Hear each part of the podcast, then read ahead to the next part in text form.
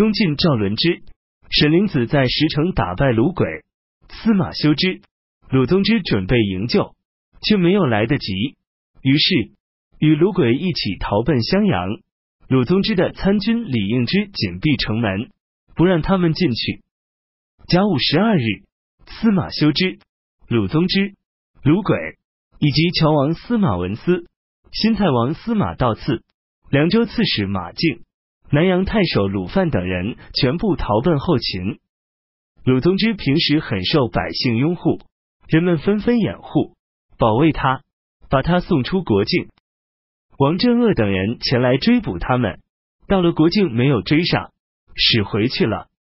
当初司马修之等向后秦、北魏国请求救助，后秦征虏将军姚成王及司马国带兵抵达南阳。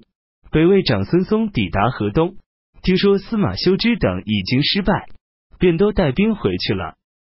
司马修之到了长安，后秦王姚兴任命他为扬州刺史，让他去侵袭骚扰襄阳。御史唐胜对姚兴说：“根据预言帝王受命吉凶的福命称会说，司马氏应当重新夺取河陆一带，现在让他带兵在外。”就像把鱼又放回湖海一样，我看不如封他高官，给他优厚的待遇，把他留在京师。姚兴说：“过去周文王最终在里得到赦免，汉高祖在鸿门没有被杀，这都是天命在左右，谁能违抗得了？如果真像福趁所说的那样，把他留下来，却正好是促使灾害加重。于是派遣司马修之去了。”东晋下诏加封太尉刘裕为太傅、扬州牧，特许他可以带剑穿鞋上殿，进宫朝见皇帝不必小步走，奏事时不必司仪称名通报。任命演清二州刺史刘道廉为都督京、襄、益、秦、宁、梁、雍七州诸军事、骠骑将军、荆州刺史。刘道廉为人贪婪鄙俗。没有才能。刘裕任命中军长史、晋陵太守谢方明为骠骑长史、南郡相。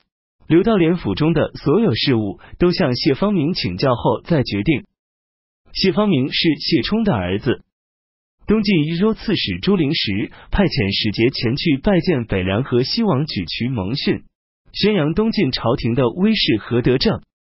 举渠蒙逊派遣舍人黄逊前来拜见朱灵时，并且呈上奏表，说：“听说车骑将军刘裕打算清剿中原地区，我甘愿做他的右翼部队，帮助他驱逐戎族强盗。”夏王贺连勃勃派遣御史忠诚乌洛孤与举渠蒙逊缔结盟约，举渠蒙逊派他的弟弟黄河太守举渠汉平前往夏国，在盟约上签字。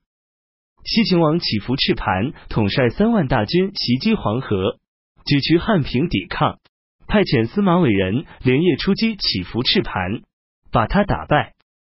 乞伏赤盘刚打算带兵回去，举渠汉平的长史交场将军段景暗地里召引乞伏赤盘来攻，乞伏赤盘再次挥师进攻，交场段景于是劝说举渠汉平出城投降。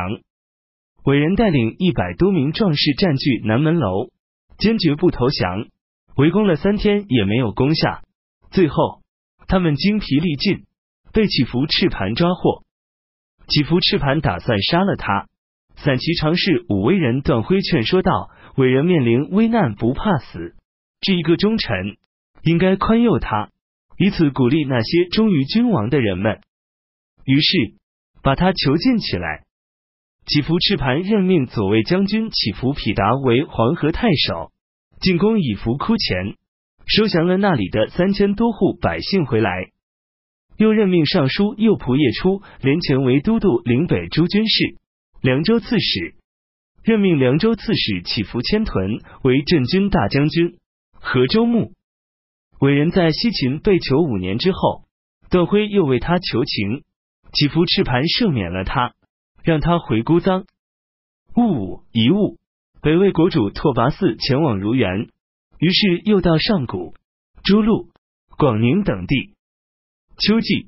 七月，癸未初二，回到平城。西秦王乞伏赤盘。任命秦州刺史乞伏谭达为尚书令，任命光禄勋王松寿。为秦州刺史。辛亥会三十日，出现日食。八月。甲子十三日，东晋太尉刘裕回到建康，坚决辞让太傅扬州牧，接受其余任命。任命世子豫章公刘义福为兖州刺史。